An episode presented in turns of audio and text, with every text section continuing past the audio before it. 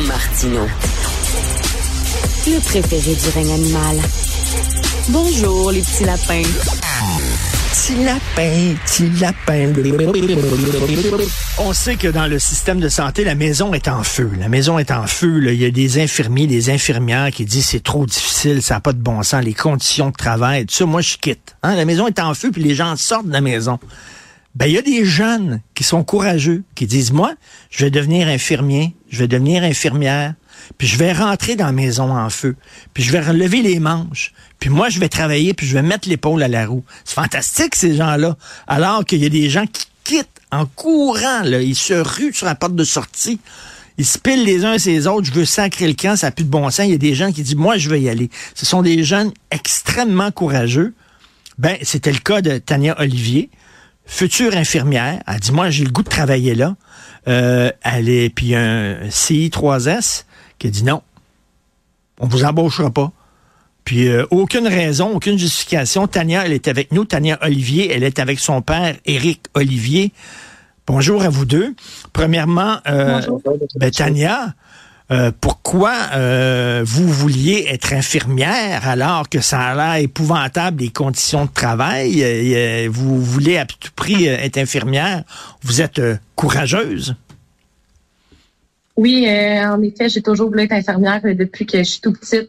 J'ai toujours voulu être dans le dans le système de la santé parce que j'ai le cœur sur la main. C'est vraiment ma vocation. C'est toujours ça que j'ai voulu faire. Même si euh, vous voyez les, les, reportages, vous lisez les journaux en disant les conditions de travail sont difficiles, les horaires sont difficiles, ça vous fait pas peur? Non, pas du tout. Euh, Éric Olivier, vous êtes son père. Quand euh, Tania vous annoncé ça, j'ai le goût d'être infirmière, est-ce que vous avez dit, ah non, on va pas là? C'est fou, tu vas péter aux frettes après trois mois. Euh, je travaille, j'ai une compagnie, je travaille au privé. Euh, quand elle m'a annoncé la nouvelle, j'ai dit ça n'a pas de logique, tu t'en vas dans une place où le feu est pris. J'ai conseillé de faire d'autres choses. Mais elle a toujours voulu faire ça. C'est que je l'ai aidé pour réaliser son rêve de travail, parce que dans la vie, ça prend un travail qui attend que tu sois heureux pour être heureux. Ben bravo. Puis euh, je pense que la société québécoise a besoin de jeunes courageux comme ça en disant ben moi, je veux devenir prof, je veux devenir policier, je veux devenir infirmière, même si la job est dure. Donc, Qu'est-ce qui s'est passé, Tania? Comment ça se fait que, alors qu'on nous dit, il faut à tout prix, là, euh, c'est juste on n'arrête pas le monde dans la rue en disant, ça fait tant de travailler dans un hôpital, on a besoin de gens. Comment ça qu'on vous a dit non? Qu'est-ce qui s'est passé? Racontez-moi ça. Ben, en fait, euh, j'ai mon diplôme en main le 15 décembre 2023. Et par la suite, euh, j'ai postulé à, peu près à la mi-novembre pour le site de la Montérégie Centre. Et j'ai réussi à avoir une entrevue le 2 décembre 2023. Euh, lors de l'entrevue, ça s'est bien passé, mais ils m'ont demandé pourquoi tu nous as quittés dans le passé. Et à ce moment-là, moi, j'ai répondu que j'avais travaillé comme aide de service en 2020, en pleine pandémie mondiale, pour aider le système de santé qui, à ce moment-là, s'écroulait. Donc, euh, malheureusement, moi aussi, j'ai fait une... Merci. à ce moment-là, moi aussi, j'ai fait une dépression postpartum. J'avais 22 ans à ce moment-là. J'avais un petit garçon de un an. J'étais monoparentale et seule en, logement. Donc, ça n'allait pas si bien non plus pour moi. Le 4 janvier, j'ai reçu un courriel de la part du CIS qui refusait ma candidature sans raison, sans explication. J'étais laissée dans le néant. Puis devant ce refus-là, ben moi, j'ai été personnellement les voir en personne. La secrétaire m'a même dit que c'était peut-être un, un, euh, une erreur informatique. Donc là, j'ai contacté le site, moi, via leur site Facebook, pour leur demander encore une fois la raison du refus. Puis là, ils m'ont répondu, nous ne donnons pas de détails sur les motifs. Elle m'a écrit aussi que lorsqu'une personne a été à notre emploi, nous regardons avec les gestionnaires comment ça se passait. Donc moi, on s'entend que quatre ans plus tard, pandémie, euh, la pandémie est terminée, le diplôme d'infirmière en poche, euh, je peux pas être CPIA dans ma région avant l'examen de l'ordre du 16 mars 2024 qui m'autorise la pratique de mon métier, donc euh, sans raison ni explication. Je suis sur le cul. J'en reviens pas. Je suis sûr qu'il y a des gens qui nous regardent puis qui ont lu le texte ce matin dans le journal, qui en reviennent pas, alors qu'il y a une pénurie de main Et là, c'est comme si on vous reprochait quasiment, Tania, parce que comme vous l'avez dit, là, vous étiez, vous avez travaillé en pleine pandémie. C'était difficile, des conditions extrêmement difficiles. Euh, vous veniez d'avoir un enfant, puis des dépressions postpartum, ça arrive souvent. Vous n'êtes pas la seule, ça arrive souvent. Puis il me semble que, Christy, les gens qui travaillent dans le milieu de la santé devraient comprendre ça. Je dis, ils devraient être sensibilisés à ça. Là, c'est comme si on vous reprochait. Ah, ben là, t'es venu, te craquer sous la pression, t'es parti, on veut plus rien savoir de toi. Ça n'a pas d'allure. Oui. En plus de ça, moi, je pense que elle a voulu donner de l'aide. Dans, ce temps-là, il prenait n'importe qui qui passait sa rue parce que le système craquait. Même ceux qui travaillaient là s'en allaient. Ben elle a décidé de, y aller, de participer. Il y a eu un problème à Craquel aussi, mais quatre ans plus tard, elle a suivi une formation qu'il était à 20 quand il a commencé, il termine à 6. C'est 25% qui réussissent. La seule chose qu'on demande, c'est qu'elle ait le droit d'être CPA pour être sûr de pratiquer et réussir son examen de l'ordre. Pas d'examen de l'ordre, on peut pas travailler.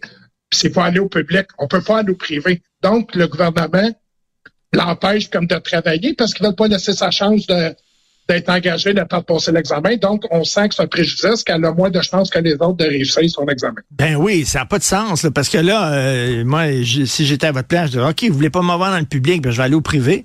Mais vous pouvez pas aller au privé. Ben, c'est, c'est pas mal la façon qu'on a réfléchi, parce que tout le monde se plaint du public.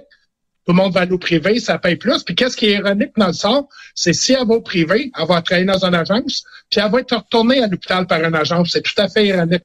On est payeur de taxes, on est bons citoyens, on va aider la communauté, puis on a vu, on nous veille du, revers de la main sans aucune explication.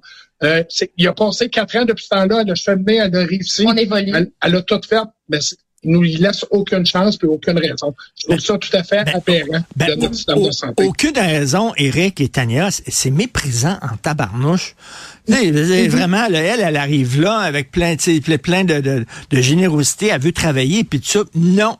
Oui, mais pourquoi vous me refusez? On n'a pas à donner de raison. Voilà. Et tu sais, ça aussi...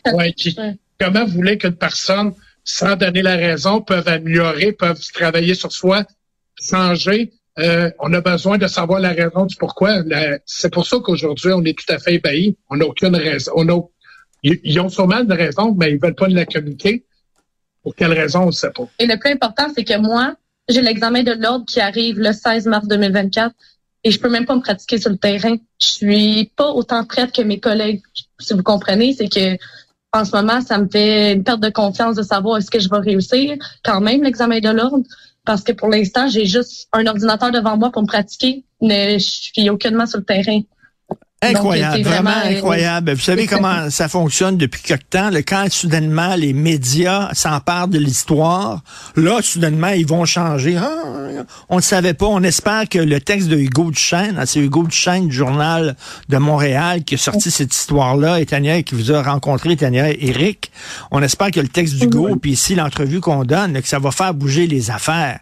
Puis euh, ces gens-là ont des... Ont des oui, excusez, on vous remercier, euh, M. Martineau, parce que trois minutes avant qu'on rentre en, communication pour passer à votre émission, mm-hmm. le CIUS vient d'appeler pour euh, parler à ma fille, sûrement pour une entrevue qu'on a dû reporter à, à, 11h30. Mais si ça fait bouger les choses, on vous en remercie. Le ben, de la Montérégie On va juste ben, travailler payer des taxes, être un bon citoyen. C'est seulement qu'est-ce qu'on veut. Ben, il faut remercier Hugo Duchesne qui a écrit justement dans le journal. J'imagine quand ils ont vu ça dans le journal le matin, ils ont dû avaler leur gomme, puis ils ont dit non, non, on va l'appeler. Pourquoi ça prend tout le temps? Quand les médias s'en mêlent, soudainement, ils allument. À un moment donné, ça n'a aucun bon sens. Donnez-nous des donnez-nous des, euh, des, des, nouvelles de ce qui arrive. C'est à 11h30, vous allez leur parler. là. J'ai bien hâte de voir euh, ce qui s'est passé. Si vous pouvez appeler peut-être Florence, notre recherchiste, puis en ondes, on va dire exactement ce qu'il vous a dit au téléphone. Bonne chance. Merci beaucoup, euh, Tania, Olivier. Merci. Euh, ça prend des jeunes courageux, courageuses comme vous euh, pour justement mettre l'épaule à la roue puis que dire ben non, tu on jette nos choux gras comme s'il y avait il y avait tellement d'infirmières, on peut on peut refuser des gens. Vraiment, ça n'a pas l'allure. Oui, j'avais peur, mais honnêtement, j'avais comme plus rien à perdre non plus d'essayer. Mais je vous remercie beaucoup. Merci beaucoup à vous deux. Donc, Tania Olivier, future infirmière, et son père, Éric Olivier. Merci à vous deux. Bonne journée.